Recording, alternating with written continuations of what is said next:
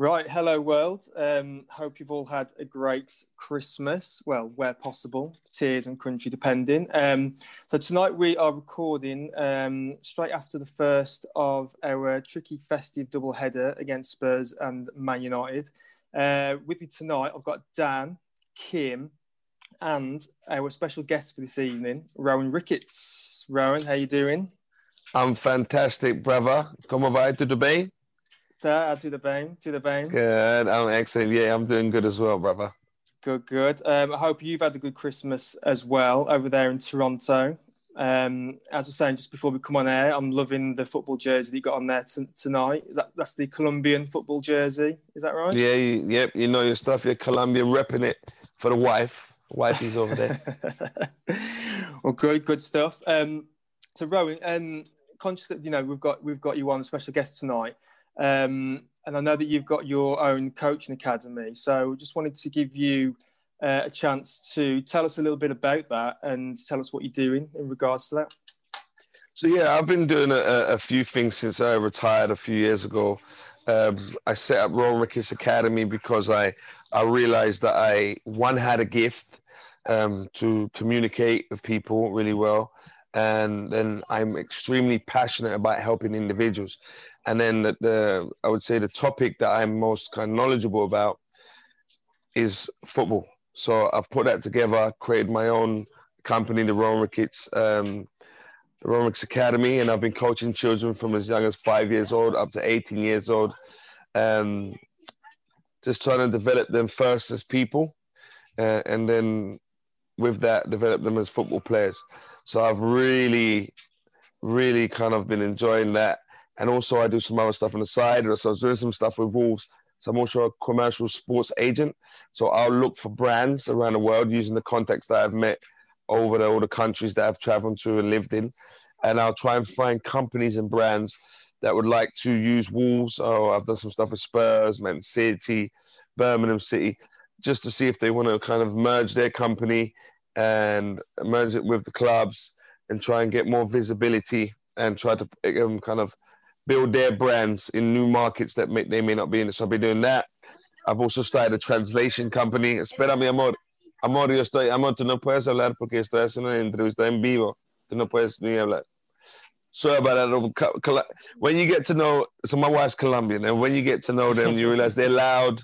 They don't really have a lot of control, and they just blurt stuff out. So that, that's them. So my apologies.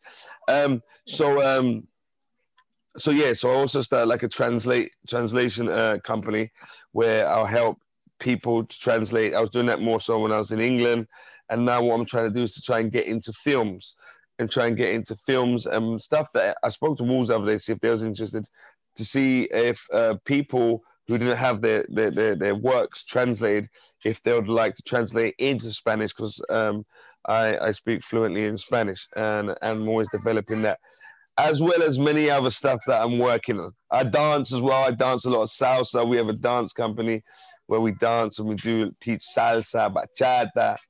Lots of stuff going on, brothers. So I've got my follow my follow up question to you then is: is there anything that you're not doing at the minute then? Because you say you're saying like you're pretty busy and you got a lot on at the minute. That that's a very good question. That's a good question. Yeah, no, I'm I'm always I'm always, you know, I'm one of these people that I go bed late listening. I'm um, um I go bed late listening to lots of uh, kind of audio books, trying to learn new things, to try and create new things. Um, at the moment, I want to work on something in Africa, uh, in real estate, and you know, because there's just so much to do, and if you're passionate like I am and curious, you got to act now. Do you know what I mean?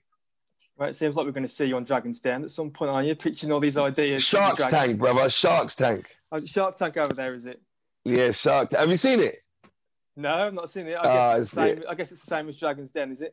No, no, it's better, pal. It's better. Better? Okay. What's going on, Dan? Dan, what's going on over there? I'm just... You... Uh... envious of how much you got going on. I mean, I'm just stuck here in lockdown, wondering what I'm doing with my life. And I, I, I, I'm, I, I'm always watching your Instagram. You and the missus dancing the salsa on the Insta, and that's inspiring enough as it is. Never mind of all this on top. You gotta get involved, pal. You gotta get involved. Anyway, let's keep it rolling. Let's keep it rolling, Adam. What's going on? All right then. Well, let's let's jump into the game then. So, yeah. So tonight we're up against uh, Spurs, and I want to get everyone's thoughts on their on their lineup. And so, Kim, I want to come to you first. What when you saw our lineup come through from, I'm assuming like the rest of us, you've got the Wolves Twitter account on the old notifications on Twitter, so as soon as it's up, mm-hmm. you know about yeah. it. What did you think yeah. about it when it came through? Well, I was pretty surprised, actually. I think the first thing to say was I think everyone expected us to go five at the back, actually. And I think Mourinho did as well. Um, hence, Spurs lineup with five at the back, I would imagine, was to match our five um, initially. Um, I think overall, it was actually the right decision for Wolves to play four at the back. Um, but I think if Tottenham had been a little bit more expansive in the game, then they would have probably scored more. Um, but I think overall, it, it did work. I mean, you can't say that it didn't work. Um, going all-out attack virtually, you know, Silva really led the line well. And, it, and compared to Burnley, I think, you know, you can't disagree that we really, really sort yeah. of, you know, tried to create a lot more. It's just that final ball a lot of the time that, that's missing, I think. Dan, what did you reckon? I mean, when you saw the lineup, what? Well, I'm conscious to get your thoughts on the lineup, then also and our bench as well, because I've saw there's been a few comments about our bench, but I think there's some other reasons for that. But I'll I'll let you tackle that point. I mean, it's, it's pretty clear at the moment the, the the key players that we're missing: Jimenez, Johnny, Den Donker, Willy Boly. They're, they're they're massive massive players for us, and I think that that's shown with how um, youthful our bench was this evening. But um, that starting lineup is my starting lineup if, if I have a choice with the players that we've got fit at the moment.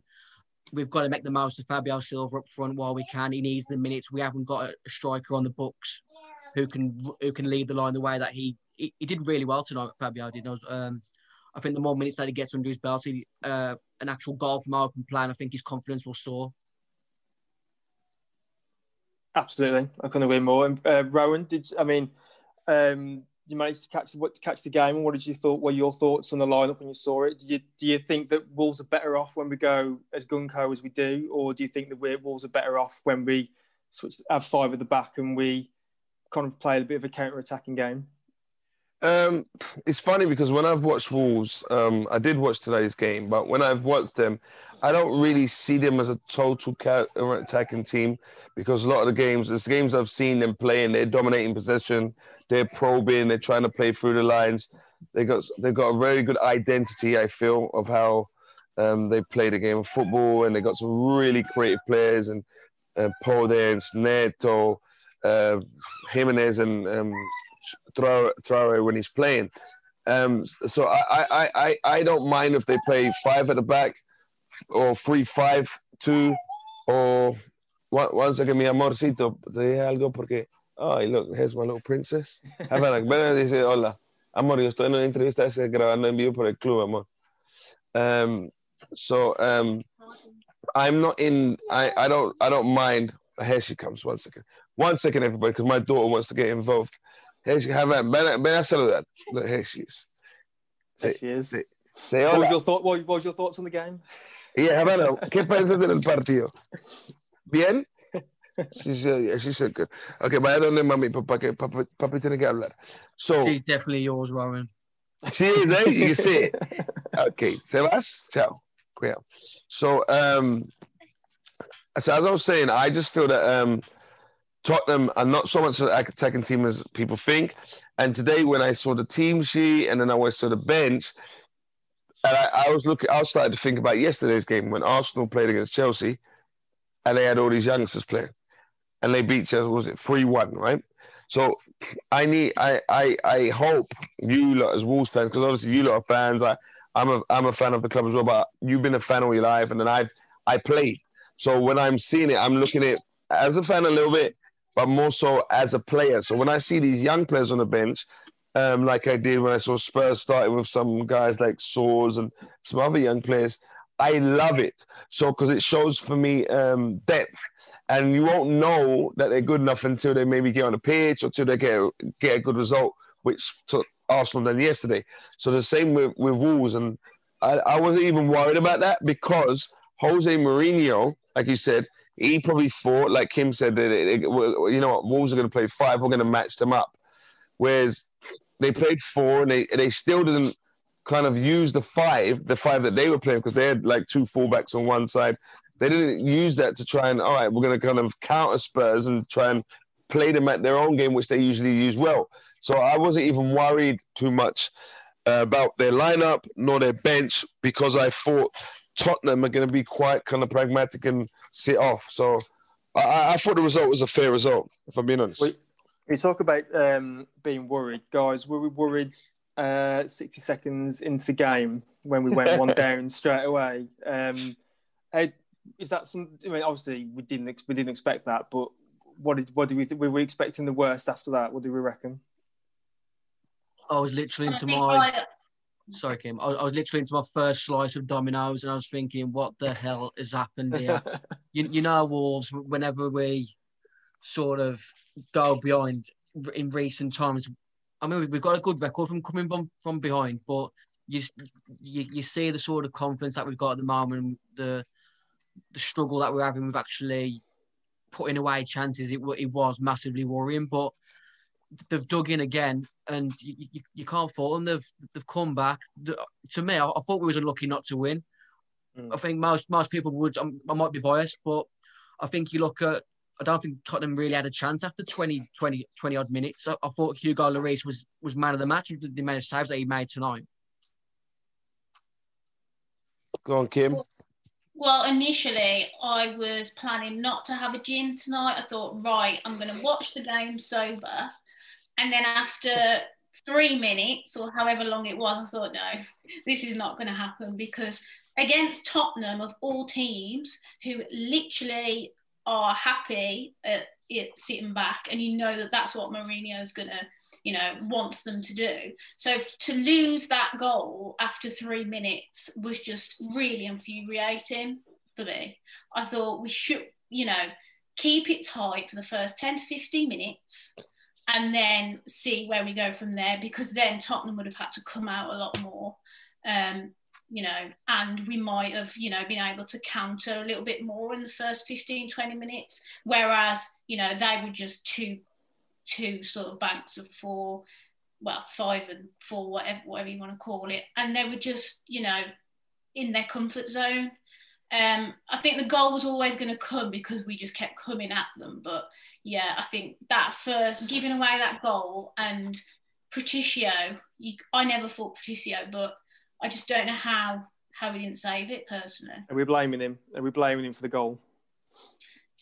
I mean, you've got to, haven't you? Yeah, I think we were slow at com- coming out and closing down. Um, and I think he didn't think it was going the way that it did. I think he was almost, his weight was on his right foot, um, because he thought it was going in that in that corner. But, yeah. Not I think you've got to look at the defending that led up to the to the corner that got cleared out. You know, it's one one ball over the top, and so early in the game, your concentration level's got to be at its, its peak when the when the first whistle goes. So to defend the way we did, that led to the corner. Patricio's experience has tried to, you know, he's, he's tried to um, envisage where the ball's going. And, and for once this season, or however many seasons he's been here now, he's he's got it wrong. One thing I saw that um, was going on throughout part of the first half, uh, Daniel Podence, uh, boy, he was getting a bit of the treatment from the Spurs players.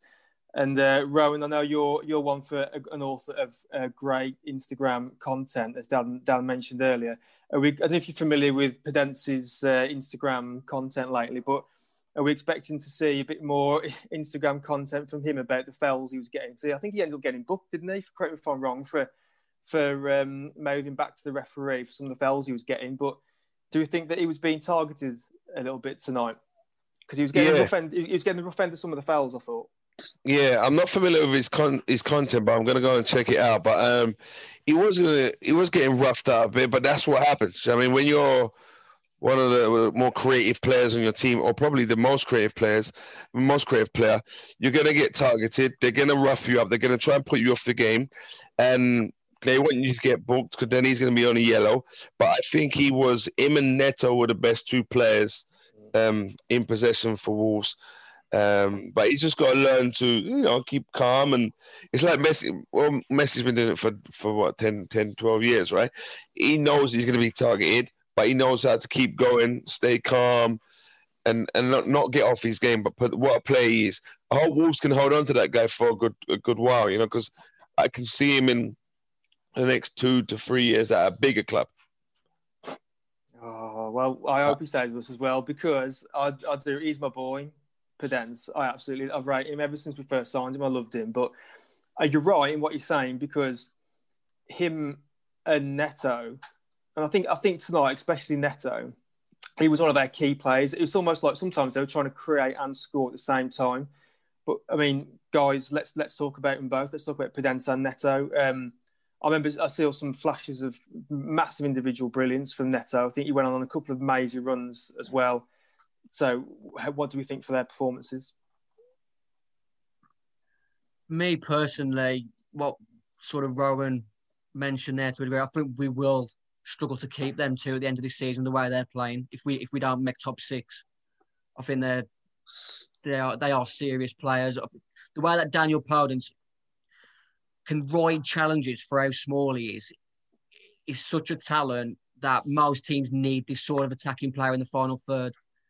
That that low centre of gravity, the the quick turn of pace. He, he, he, it's like what you said, just Neto and Podence are at the moment trying to create and score their own chances, because Fabio Silva was just maybe lacking that, just that one yard of experience to get himself in the right areas in the box when they do get past that fullback. If we can keep, I'm foreseeing the Twitter meltdown already when the time comes. If we're selling one of them two, that's not that's not going to be a pretty sight at all. that'll no, be that'll be a day that'll be a day to stay off all Twitter. You you look at those front those three behind Fabio, Neto, Podence, and Traoré. There's there's big money in either one of those being sold. It's just yeah, we need, we need to try and keep all three of them and get Jimenez or another proper striker in, to try and get us in that top six. Top six is still achievable this season because the, the league is that topsy-turvy. But mm. we just need to get that bit of consistency and hopefully get a striker in in January that can get us the goals, in which obviously we're lacking at the moment. Kim, what did um, what did you reckon to Traoré then? As well as your thoughts on, on Podence and Neto. I'm keen to get your thoughts on Traoré as well, because I kind of thought we saw saw the best in the world, and you know, the best and the indifferent from him today. Well, first of all, I'd probably say that Neto was definitely man of the match um, tonight. Easily our best player, went past Tottenham players for fun, really. Um, Podence, I think, was a little bit more quiet. Um, yeah, I'm, I'm not sure. He, he didn't really make his mark on the game like he has done, I think, in the last few weeks. Um, and Traoré, I actually feel quite sorry for him, because I just think Semedo is just really infuriating at the moment. And I might be a bit controversial. I don't want to just keep berating him, but he's just not bringing a lot to the team, I don't think. He, he's almost just getting in Traoré's way. And I noticed at one point, they all, Tottenham players almost just left Semedo unmarked because they didn't need to, to, to watch him almost, and doubled up on Traoré. Now, it's a bit infuriating that he's not cutting inside, I think, Traoré at the moment. And because I think that's where he looks really, really um, sort of threatening. Whereas at the moment, yes, he can go past players, but he gets to the byline, crosses in to Podence, who's five foot four. And, and we've got no one else there. So it's just, yeah, I think, yeah, I feel a bit sorry for him, um, you know, with his lack of twenty-one goal games, is it, without any goals or assists now? But I don't think he's, mm. he's the way he's being utilised, and and how Semedo's just sort of almost getting in the ways, um, helping. Yeah, I I, I, I think Traoré needs to. I, I don't really feel sorry for him. I just think that whether I don't know if the gaffer's told him this or if he needs to do this, he need, he needs to come off the line, like you said, c- c- cut inside more. But for me, he needs to take up better positions when he's at when he's out of possession. So Wolves are in position. Can he go into the middle of the pitch? Can he? Because he basically is just good at running at people, right?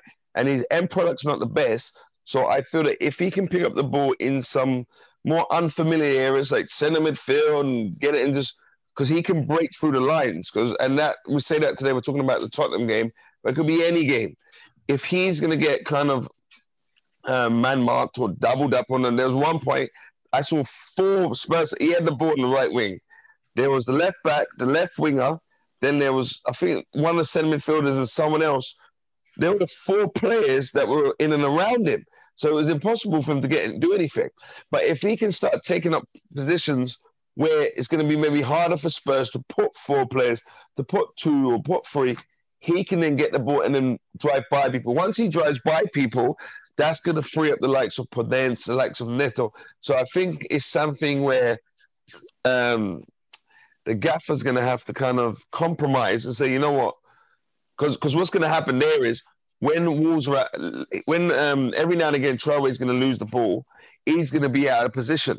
So it's going to kind of um, it's going to kind of um, put him in a disadvantage and, and an imbalance when the, their right winger is centre midfield. And but I believe it's a good exchange because you can say to, I don't know who, Mattini or whoever, say, look, just shuffle over, momentarily shuffle over. It's not like that little transition is not going to cost them goals every game.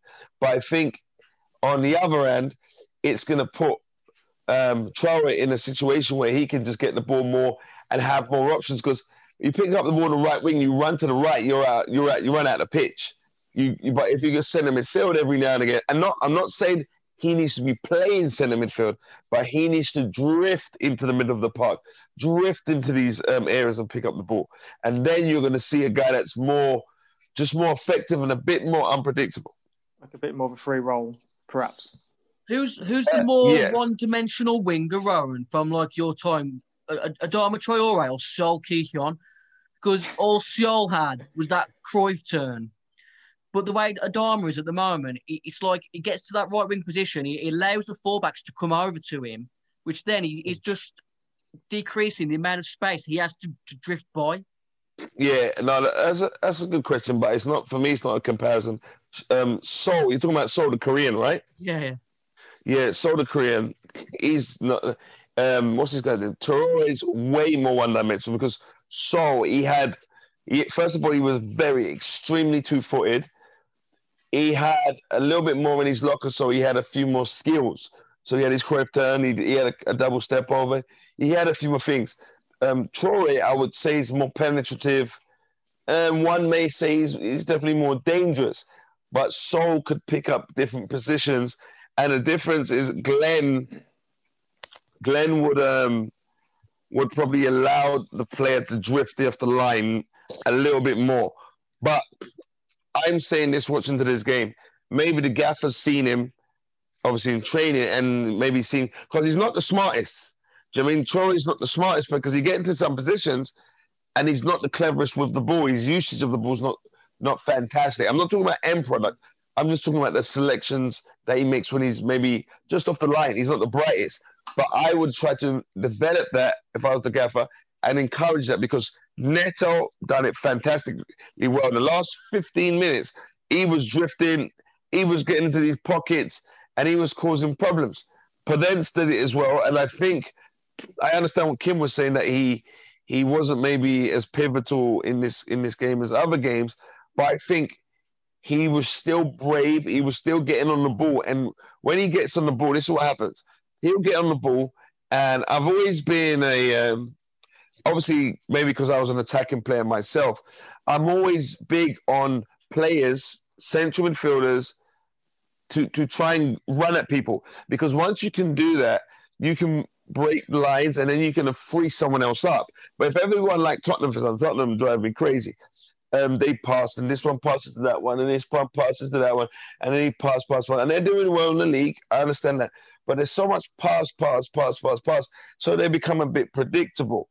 But, and they don't have, maybe someone may say they don't have the personnel. Whereas I think Podence done well when he picked up the ball and he was trying to go past one. It might not have been as as, a, uh, as far up the pitch as you'd like and got shots off. But I think a lot of what he was doing was creating a bit more room for others. Do you know what I mean? I think that's what sort of Wolves are missing at the moment. Players like you talk about Podence there. Tottenham could do with a player like Jack Grealish or James Maddison, those players who are able to skip past one challenge, which then frees up your wingers and your, your through balls to your strikers. I think that's every every team needs a Grealish or a Maddison at the moment in the Premier League. I think that's the difference between winning games at the moment. Yeah, and and, and um, Spurs, if I'm being honest, um, oh no, Jose Mourinho, that's not really his way. So, because because to have a guy like a Grealish, even a Podence, you kind of you're gonna have to give up a little bit on a defensive end, and and that's just how it goes. Um, but it depends what you believe in. Glenn was a guy who he, and this is why I always. I would love to um, interview Mourinho one day because I want to do this um, documentary called um, Philosophies, and I'd like to talk to him because obviously he's done really well as a coach, great career, but I'd like to talk to him about his philosophy and does it mean anything to him to to to play football that people like to watch, or does he not care? Because if you don't, if you don't, and you play in the way that he plays now, and you don't win anything. It's disgusting. Let's go, Adam. Well, we were well, we were saying. Well, I think you mentioned in our group chat, didn't we? Whereas it's a, an ideal scenario for a Jose Mourinho team to go one nil up so early and then just sit back and just defend it for the rest of the game. And it seems to me like, like you're talking about Jose Mourinho type players. If it was up to him, heuld have just eleven warriors, eleven on, pitch, on the pitch. Exactly, yeah, yeah, eleven Michael Essien, yeah. or yeah. I don't know, eleven Sergio Ramoses. I don't know, but someone that typifies him, what he would do on the pitch. That's because that, you know, you know, we all know what Mourinho's like, don't we? If he's got a, if he's got players on the pitch that would do what he do, they're in, they and that's it. They're brilliant. But whereas you know the players that you know, sort of we've got the, the Nettos, the Podences of that world, probably wouldn't fit into his his his football vision, his his philosophy. Like like you say, I mean, Rowan, let's say you've obviously played under under Hoddle. His his vision was always playing an attractive brand of football and tactical brand of football. You probably had that on the on the training pitch day in, day out. I imagine training pitch with Jose Mourinho would be a completely different kettle of fish. Mick McCarthy. Mick McCarthy, um, he was a great man, very honest man.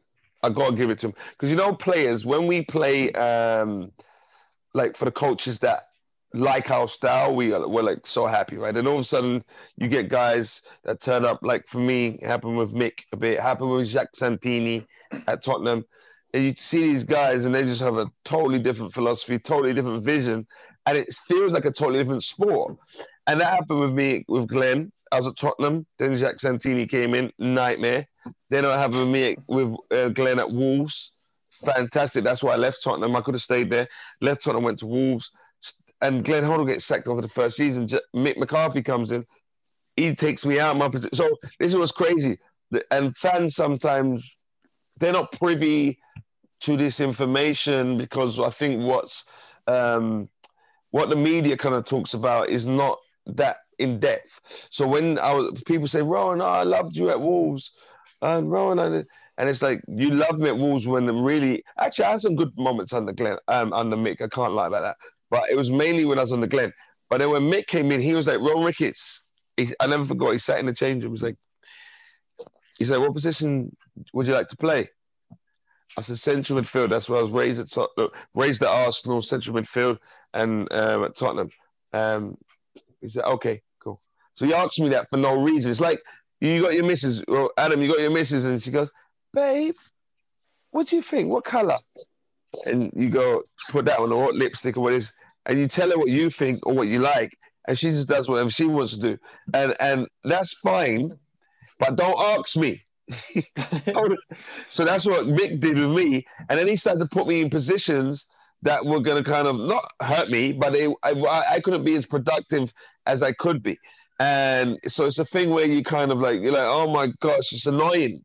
Do you know what I mean? And I, I can guarantee you, guys at Wolves, no, guys at Real Madrid, guys at Spurs now with Mourinho, there will be guys there don't like Mourinho's style and they don't like him, but they can't come out and say he's such a big personality because this, and it's worse for them when he's winning, but it, they will have to only, they can only really give out their opinion when he's gone or if they don't win anything. And, and it's, it's part of football. If I knew well, this you'll, stuff you'll, now... You'll, you'll probably get what's happening, to, you'll probably get what's happening to Dele Alli then, right now. Exactly. I, I, I was in some ways a Dele Alli at, at, at Wolves when Mick, like I've got some deeper stuff, I'm writing about it now in my autobiography, where like I was just like, Like, like, why am I not in the team? I remember I was, I remember I went on a fantastic run as a player for Wolves. It was about eleven, twelve games. I was literally on fire. And I'm not saying this just because I believe that. My teammates said that. Everyone knew it. Mick actually came to me, offered me an extension. And then he, then we went on a four-game losing streak away from home. And Mick then says, you know what, the fifth game, it was against Birmingham, because I'm not losing this. He take, takes me out, who was the best player at the time, on uh, form-wise. He takes out a few guys. He puts Daniel J. He puts this super defensive team in. Like, and I didn't understand it. And then he, he we, we was losing one nil. He brings me on. I set the goal up. For, again, I think it was Jordy Craddock's goal ahead. I set it was from a corner. And then the next game, Sunderland at home on Sky, he pushed me out the whole squad. So this is the stuff w- where you start to go, like, what is going on? Do you know what I mean? And and I hope Dele Alli can stay calm enough and work his way through, because what happens is a guy comes in, like Mourinho, and he and he has this way of playing, and, and, and it kind of, he asks more of certain people than not what they can give, but he just, just demands even more from them to suit his style. And then... And it, you, you can't say, well, Dele Alli's not a good player, because look what he's done in the past when he wasn't playing on the Mourinho style.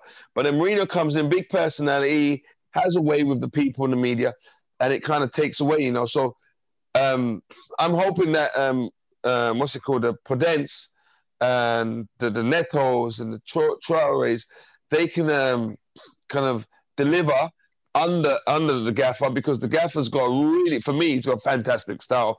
Way of playing football, and he, he he just gives them the platform. But now I think it's important to develop. It goes deeper than just the, the tactics and the philosophy. Can you develop the individual? Can Traoré be developed to be the Traoré that we seen last season, where he's like a, a match winner? Can he be that more consistently? And I think to do that within the system and the philosophy, he's got to be able to say, "Hey, Traoré, come off line, come off the line, just go where you want to go." Do you know what I mean? Early, early in the game.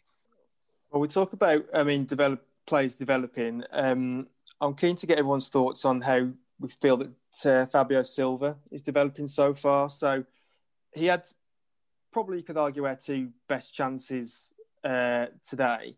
But I mean, Kim, how did you feel that that Fabio got on? Did you did you like what you see? Do you think he's he's getting better as the games go by? I do actually. I think he's really, really coming on. Um, I think generally, I think he did get knocked off the ball a few times, but overall, I think his hold up play and bringing other players into play, he did okay. Um, he's getting in the right places to get the chances.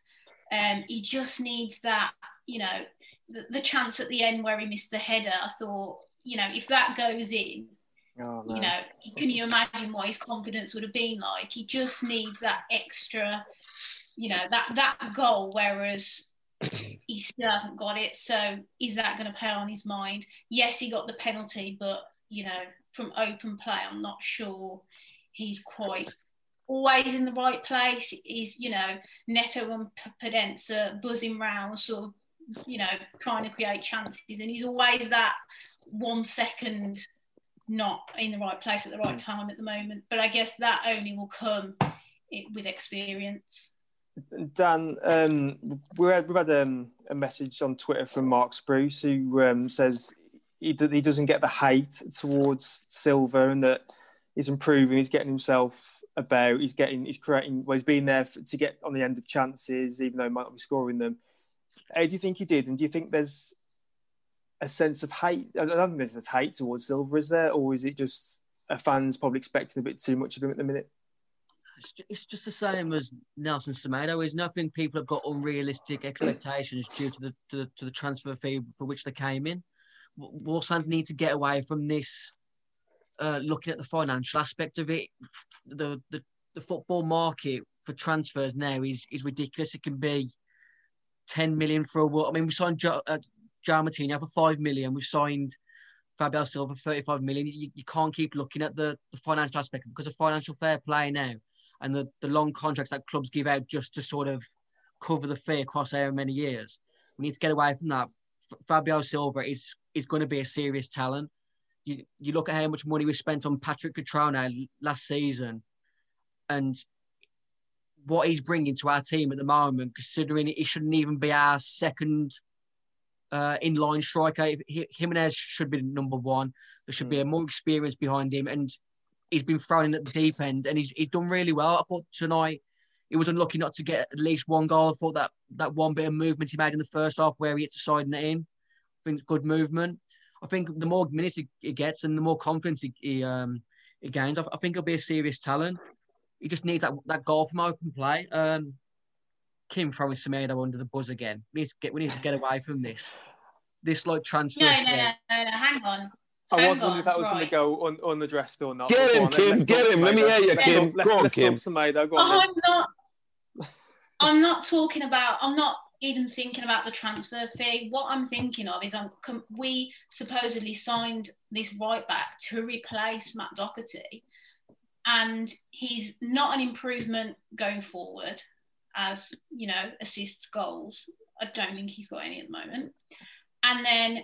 Um, Defensively, you know, Doherty was meant to be the weak link defensively, but Semedo, in terms of positioning, is worse than Doherty.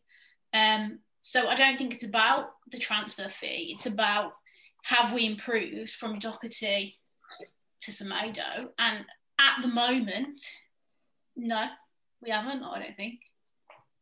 When you look at sort of the, the relationship that um, Doherty and Traoré had last season, which probably contributed to a lot of their assists for Jimenez and, and, and others. Semedo hasn't built up a relationship with Traoré yet, which will come with time. He's only been here a couple of months.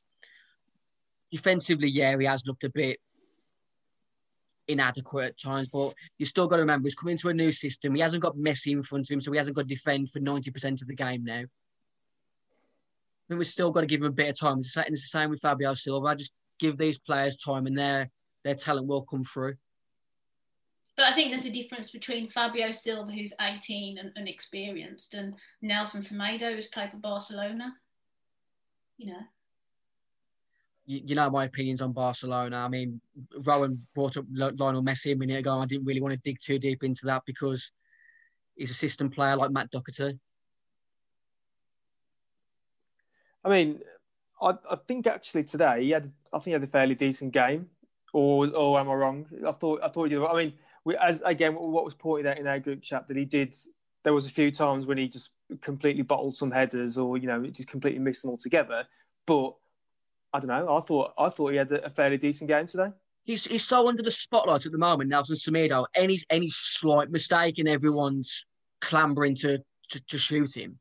Apart from the one header in like the ninety-fifth minute, he didn't really have to defend, so he didn't. He looked okay. But I think he still looked a bit clumsy going forward. He didn't really offer a lot. What What's your opinion on Semedo so far, Owen?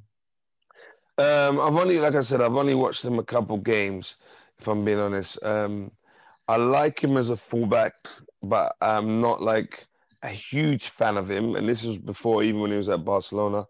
Um, like Kim said, he's not I say he's not super effective going forward. He's not like a guy that you feel, okay, technically like a Trent um, Alexander-Arnold, he's going to be whipping balls, and he's not that guy. So, like, I, I think that when Wolves signed him, they signed some, and this happens a lot in football. There's probably a guy in Wolves' reserves that can do what he does, right? But what happens is we go out and we want to fill the, the, the void uh, left by Uh, Matt Doherty, and you want to fill that void, so you go and find someone who's established, you know, tried and tested. But when you look deep into it, you see, okay, this guy is not that much better than what we got in the reserves, if I'm being honest. And then he's um, nowhere maybe as good as effective going forward as Doherty. But I, I do think that he's he is a solid player, and I do think that today he had a good game. But moving forward, is he a guy that's going to maybe make the difference? Is he going to add um, like a different kind of weaponry to Wolves' arsenal going forward? He's not that guy. Um, and that's why I feel that fans need to understand sometimes that you cannot get certain things from certain players. It's not what they do innately. And you might think, oh, he earns this much and he costs this much. Like you said, we cannot look at the finances and then start to judge these people because we're in a different climate. And like, well, you might go and speak to someone. You might have a pair of, uh, let's say, Nike superstar trainers, and I might phone up Dan, and Dan's selling me them for like eighty pounds. And then you happen to be selling them the next week, and I say, hey, Um, Adam, how much you said it? Oh, Adam says he's going to sell it. I'll sell them for sixty-five. Do you know what I mean? Like, so it's just like that. You cannot really kind of look at things for the price and judge them on that. But I, I, I agree more with what Kim's saying, but at the same time, I wouldn't overly judge him. I just think he does a certain thing. He does a certain thing well, but don't expect too much more. Well, talking about difference, one guy who did make the difference right at the end was Romain Saïss. And one thing I'd noticed throughout the game was basically how shit our corners were, to be honest. They weren't our corners all game long. And it's been a bit of a theme for a while now with us, especially when it comes to the short corners. Not, you know, there's no, there's no productivity, but when it came to the crunch, simple corner in, flat glancing header, one one. So, Is that, do you, Dan, do you reckon that we've got any sort of problem with our set pieces in general as a club at the minute? Because apart from today or tonight, was I think I saw something where the, the last time that we scored off a set piece was the opening day of the season. It, it, it has been uh, quite evident that we are struggling for creativity. I'm not sure whether it's Nuno's not got much trust in our defenders being in the right area at the right time because, I mean, obviously, when you were at Compton training, Rowan, was sh- was short corners ever a, an, an option, or was it just get the ball in the box? Depends on the gaffer. So it's a great point, great question. So just looking at Wolves tonight, for example, um, the set pieces delivery sometimes wasn't up to scratch. Okay, that happens. That can happen. Um, but then the other thing, it all depends on the personnel in the box. I remember Mick used to say, Mick McCarthy said, who's going to put their head in where it hurts? Who's going to put their foot in where, where the boots are flying? So if you, and I was sitting there thinking, I ain't doing that. but, but because I wasn't that, and maybe that was a, a kind of um, a weakness of mine. I wasn't a guy that was good with my head and I never improved on it. But you can put all the balls you want in the box. You can work on everything you want to work on in training. When you're in the game, and you look over there and you see Sanchez or you see Dyer, you see some, you know, big domineering uh, um, figures. Are you willing to get yourself smashed and put your head in there? And that's what it's all about to maybe to get some more results. Um, going, um, I remember Arsene Wenger would think outside the box, but they're more put it in the box. The gaffer that was a bit more creative when it comes to set pieces was Glenn. Glenn was well ahead of his time, as you lot probably know. Um, so it was something that he did. Um, but you've got to be, what's the word? You've got to get the right people doing doing those stuff. And obviously the gaffer's experience, but you've got to get the right people doing that stuff. And I would like to see, if you're going to do a short corner, don't do a short corner. Like, like, why would you do a short corner just to get the cross in? Like, like if you know what I mean, when I say get the cross in, I mean, you do a short, like there's one corner, and maybe the gaff would say to me, Rowan, it was because of this. Do you remember the corner that they took where the guy li- literally touched it for the other guy to whip it in as an outswinger? That's a regular thing, yeah. It's all about creating yeah. those angles. Yeah, but like you can get the guy to just do the corner then, and then have an extra guy in the box. Like it doesn't even make sense. Like literally, he touched the ball, what was it, two yards for the other guy to whip it in. So, and I don't know if they do that to play. I don't know, because they've given me you my players kind of knowledge. They might be, like, the reason they might do that might be because that Glenn was very detailed. So he would say that little movement would shift somebody and maybe give them an advantage, the little movement for when they play the ball. The other thing is, are they trying to keep Tottenham guessing by having an in-swinger and an out-singer out there? Whereas for me, there's not enough to be gained there with those advantages. I think it's better to have the guy in the box, put it in the box. Maybe you have some creative movement. Or, or if you want to play it short, you want to play it short to get somebody in on the edge of the box, that little corner, to go into the box and then try and get create more of a dangerous situation, like a shot across goal where it might ricochet. But what they were doing for me wasn't wasn't wasn't wasn't uh, effective enough. I mean, it's, and we've kind of known now what you were doing on the training ground when Glenn was there, working on all these tactical short corners. Yeah, but people, he would work on it. The thing with Glenn is, um, Glenn was fantastic, fantastic coach. But as a manager, and hopefully Glenn doesn't like mind me saying this, and maybe he might say this, he wasn't the greatest manager, and just because of how he would speak to people. And and I loved Glenn, um, but just the way that he would speak to people, n- n- not necessarily me, sometimes me, the way that he would come across to... I'll give you a little quick story.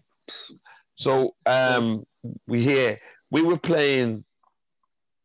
Was it playing? No, I think we were playing Burnley at home. We had to meet up at the hotel. And I had gone and got this unbelievable haircut. It was fantastic. Look, I had fade. I had like, I had about, I must have had about eight different fades going. I had these waves, waves, and this head full of waves. It was like the ocean. It was unbelievable. Turned up to the hotel. The boy said, "Oh, look at him." And he's like, "Oh, Rochi, where?" Glenn sees the haircut. So this is what I'm talking about, managing people. He saw the haircut, and because he didn't like it, and I don't know what he was thinking, he spoke to me in a way, said, "Hey, you, you better go and get your haircut now and get rid of that, or you're not playing tonight." And I was on fire at the time. And I was like, was it? I, I listened to it. I respect again so high. Anybody will tell you, a, a coach that's kind of give you opportunity to be a professional football player and give you games, and they love you as a player, everybody wants to be obedient to that, that coach. Right, I mean, you're not going to really show too much of an ego to that coach. And Glenn was that coach for me. And but when he said that to me, I was thinking, what are you on about? But I didn't say anything to him. And I went back over, he said, "You better get that haircut before the game." And mind you, we had, let's say the game was at, it was seven forty-five kickoff. We probably was having our pre-match meal around four thirty, four forty-five. So I got three hours to go and find a barber and all this nonsense. I asked one of the boys if they can... So I remember that all the boys now, Jolien Lescott, Kenny Miller, uh, Lee Naylor, Incy. It's Incy. They're like, they used to call me, Incy's call me Rochi or Louis. Like, "Come on, Rochi. Don't let him bully you, lad. Don't get you a haircut. Go on, grow some balls."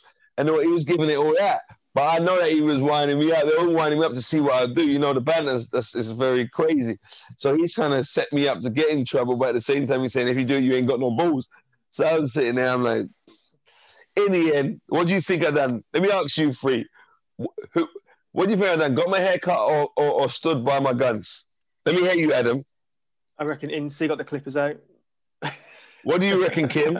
Kim, what do you think? I reckon you...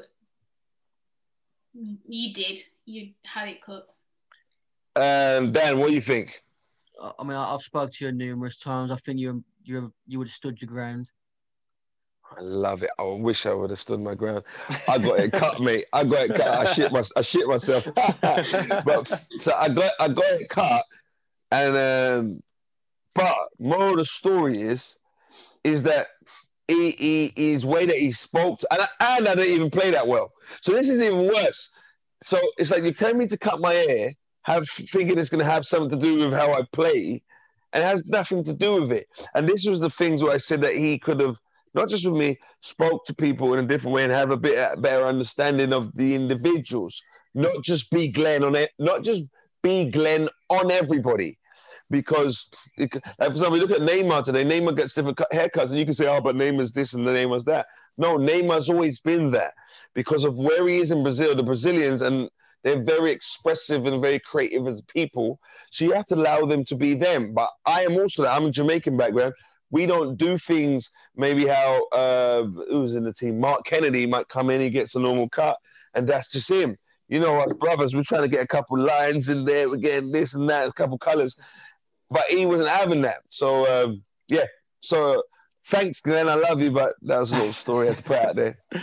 Wasn't well, one of the major to... frustrations with Glenn was that he was better than most of the players? So when things weren't coming off, he was just, I can't be dealing with this sort of thing.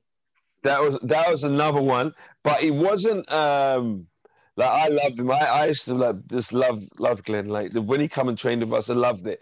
But there was at points. I remember one time he told me, I don't know if he said it to me or he said it to somebody else. Uh, it might have been to me, I can't remember. But we was doing free kicks. And he said, if you can't do this, I don't know what you're doing there. Or, or, or, or. But, but, but looking back now, he might have been saying, it might have been his sense of humor, who knows? Um, but he was very, very gifted. And he expected certain things done to the level that he could do it. And I now get that because when I'm coaching these kids over here, the Royal Ricketts Academy, um, when I'm coaching these kids, I, I I demand a lot from them. And I think, okay, why can't they do this stuff? But at the same time, maybe they didn't work on that because it takes a long time to, to, to attain new skills. But yeah, that that was an issue. And I heard that in position at, um, the, at England level. Um, I would love to have a conversation with Glenn to ask him, because I've spoken to a lot of the coaches that I've been coached by. Um, I've spoken to them. I've asked them, what have they developed since I was their player? And they've come, a lot of them have come out with stuff. So I'd love to know if Glenn would be humble enough to say that, yeah, you know what, I need to work on how I communicate with um, different individuals. I'd love to know that. That'd be a good interview. There's a lot of former players, isn't there, who, you know, when asked at the time at Wolves, who was their best coach or manager, if they've had, if they've been there over a few managers, they've all said, well, pretty much all of them have all said Glenn, haven't they? They've all said that technically, and I've stressed like the word technically, you know, going back to your previous stories, Rowan, they said technically that Glenn's been the best coach, and then it seems to be it seems to be a common theme that once you're on the training ground with him, he's got so much knowledge and expertise onto the players. Uh, granted, you know, it didn't really work out in the end with Wolves. He, he wasn't here for a, a massive amount of time, but it just seems to be that he, you know, he's got such a lot of knowledge to give. Probably, you know, maybe still has, we don't know, but certainly back in though in that in that era, he was, you know, he was a bit of a visionary at the time, and you obviously you've seen that first firsthand.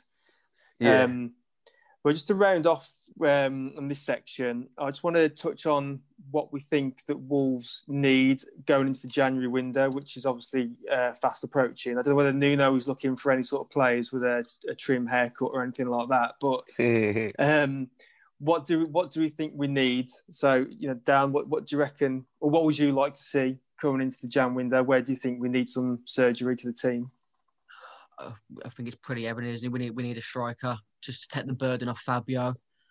Um, ideally, I'd I'd like another a proper number ten, a, a Grealish or a Maddison type. That they're not the players. I, I, we're not capable of them.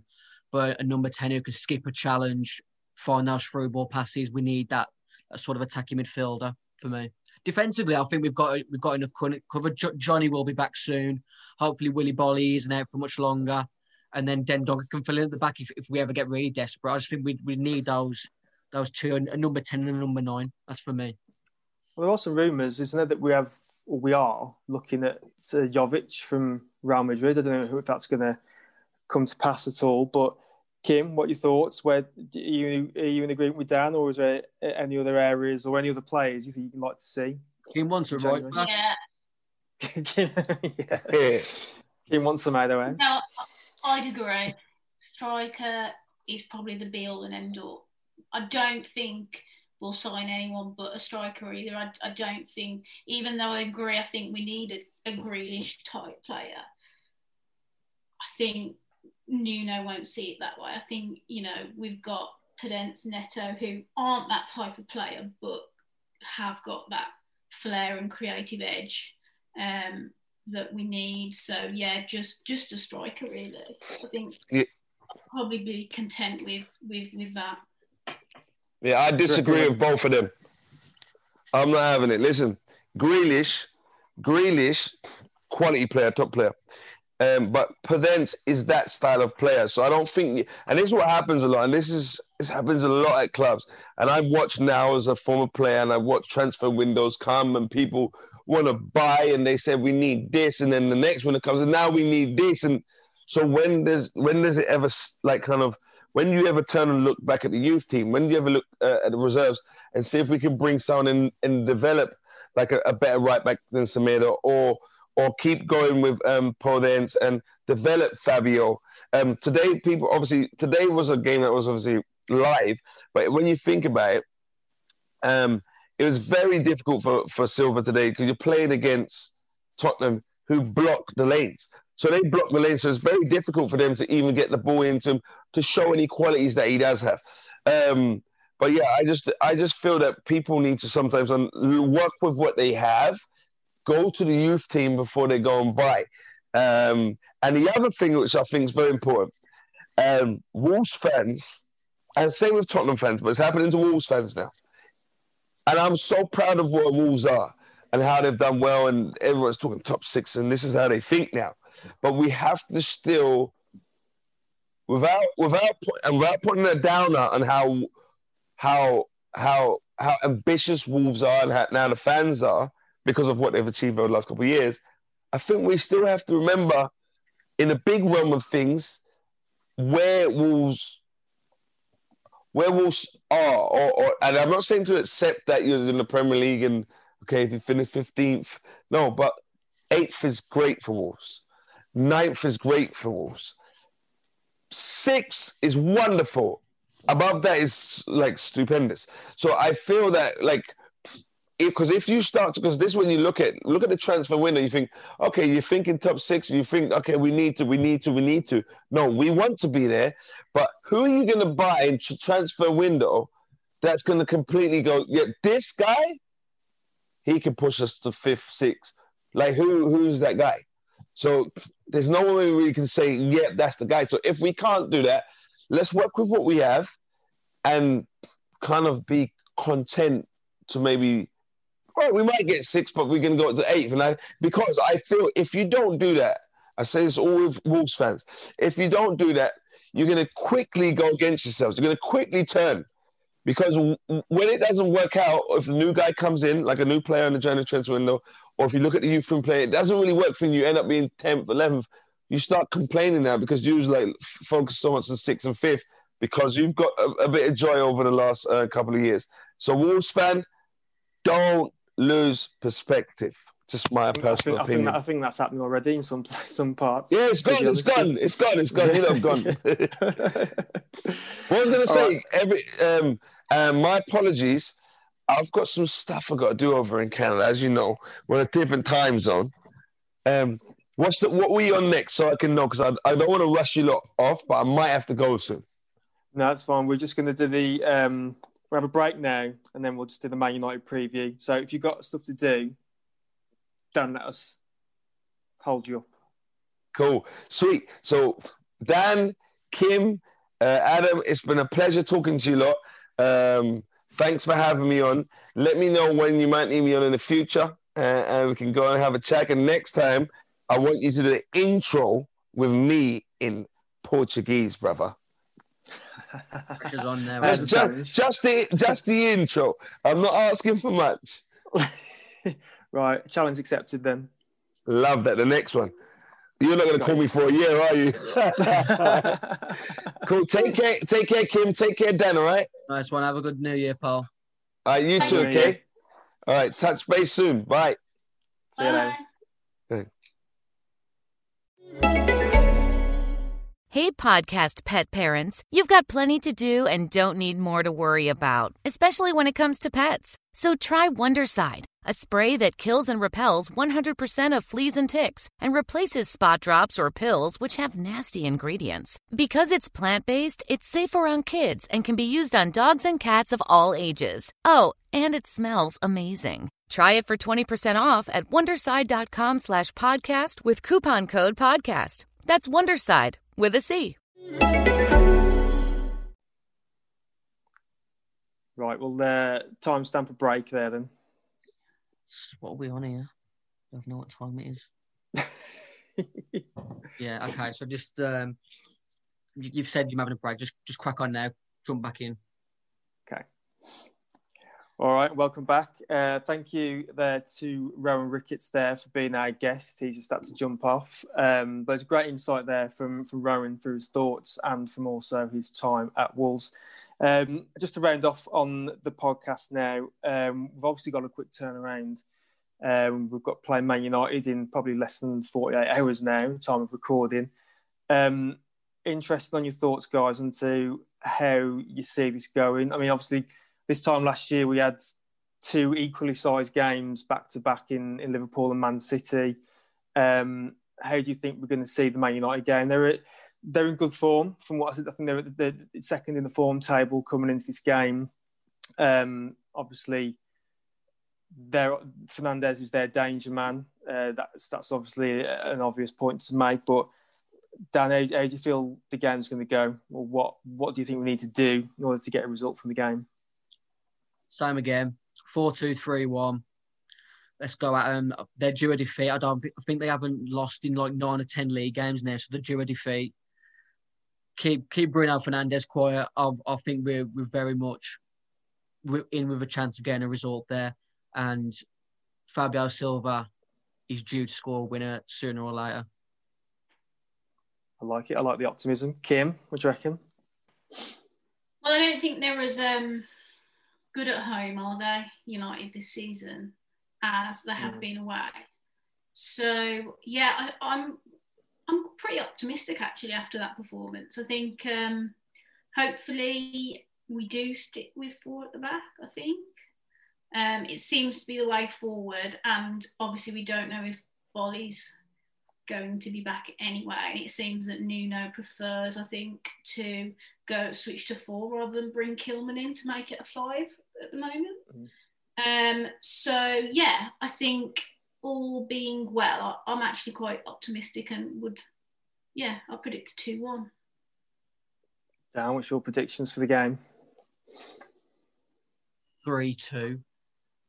Oof, five goals in a Nuno game. Yeah. You're you're open, aren't you? Bruno Fernandes will get one. I think there'll be a wicked deflection uh, to give him their second goal, but Fabio Silva two. One either side of a Neves strike. Do you know what? It's it's gonna Nuno's gonna like completely take us all by by surprise. We're gonna go like back, go back to a back five again. Traoré back on the bench, and probably like Podence as a false nine again. Something, so it's something crazy just to keep us on our toes. I mean, obviously, it's anything could really happen in these sort of games because all the teams have got such a quick turnaround. I think, I mean, correct me if I'm wrong, that have we got one of, if not the shortest turnaround in terms of games this this time this time of year. It's definitely one of the shortest yeah. turnarounds. Um, wasn't it something like thirty-six hours or something? I think it. Yeah, I think it was something really daft like that. And I remember us complaining at the time when when when all the T V fixtures come out. Because I mean, for me, I don't even. I didn't like the fact that we lost the Boxing Day game. For me, I love playing on Boxing Day. I don't like waiting, having the twenty-seventh of December game. It just doesn't feel right. And to be fair, it's that time of year where I don't even know what day it is anyway. To be fair, I have to keep checking. I don't even I don't know what day of the week it is. I didn't even realise we were playing Tuesday until a few hours ago, to be honest. I was like, that, oh, we're what playing. Day, what day is it again today? Yeah, Sunday. yeah, yeah. So yeah, I mean, I'm I'm quite on with you guys. I mean. I, Knowing that Wolves are consistent in their inconsistency at the minute, to use that well-worn cliche, I'll probably fancy us to get a bit of a result, to be honest, against United. I know they've got, you know, they've got a pretty potent, you know, forward line, as we say, Fernandes, Rashford, Cavani. You know, it seems to be at the time some people were questioning whether that was a wise signing for them or not, but he seems to have hit the ground running with them whenever he's come on and played. So they will be dangerous. But I just think with their with their forward players and their their back line, I mean, I'd fancy, I don't know about you guys, but I'd fancy Pudence's chances against Maguire all day long, to be honest. I think it's defensively that can be got at. So I just hope that we don't sort of go back to a back five and almost sit back, because whilst that sometimes can work, you know, we've proved tonight that we can control and dominate a game against, you know, probably a team as good as Man United. So I don't, I don't see why we shouldn't just carry on as we have done tonight. Okay, Dan, let's get your final thoughts then on, on what you think before we wrap up. It's been a it's been an eventful year, um, and and I think we're gonna end it with a bang against Man United. I think we, we're due a win at Old Trafford. It's, it's been a while, been a long, long while, and like what Kim said, they're there to be got at, and I, I think it's just it, this is the making of Fabio Silva. This game, if you if ever he wanted to score a winner in a game, it's going to be this one. You've you've gone all in on Fabio Silva. I mean, all your chips are down on yeah, Fabio Silva. I bet fifty pound on him to get a flipping shot on target the other way that never came. Well, nah. I couldn't believe that. All right then. Well, um, that, we'll leave it there then. So um, we'll have another pod recording uh, straight after the Man United game. So keep your ears out for that. But thanks to Dan and Kim, um, and we'll see you all after the Man United game. Take care, everyone. Stay safe. Bye. Bye.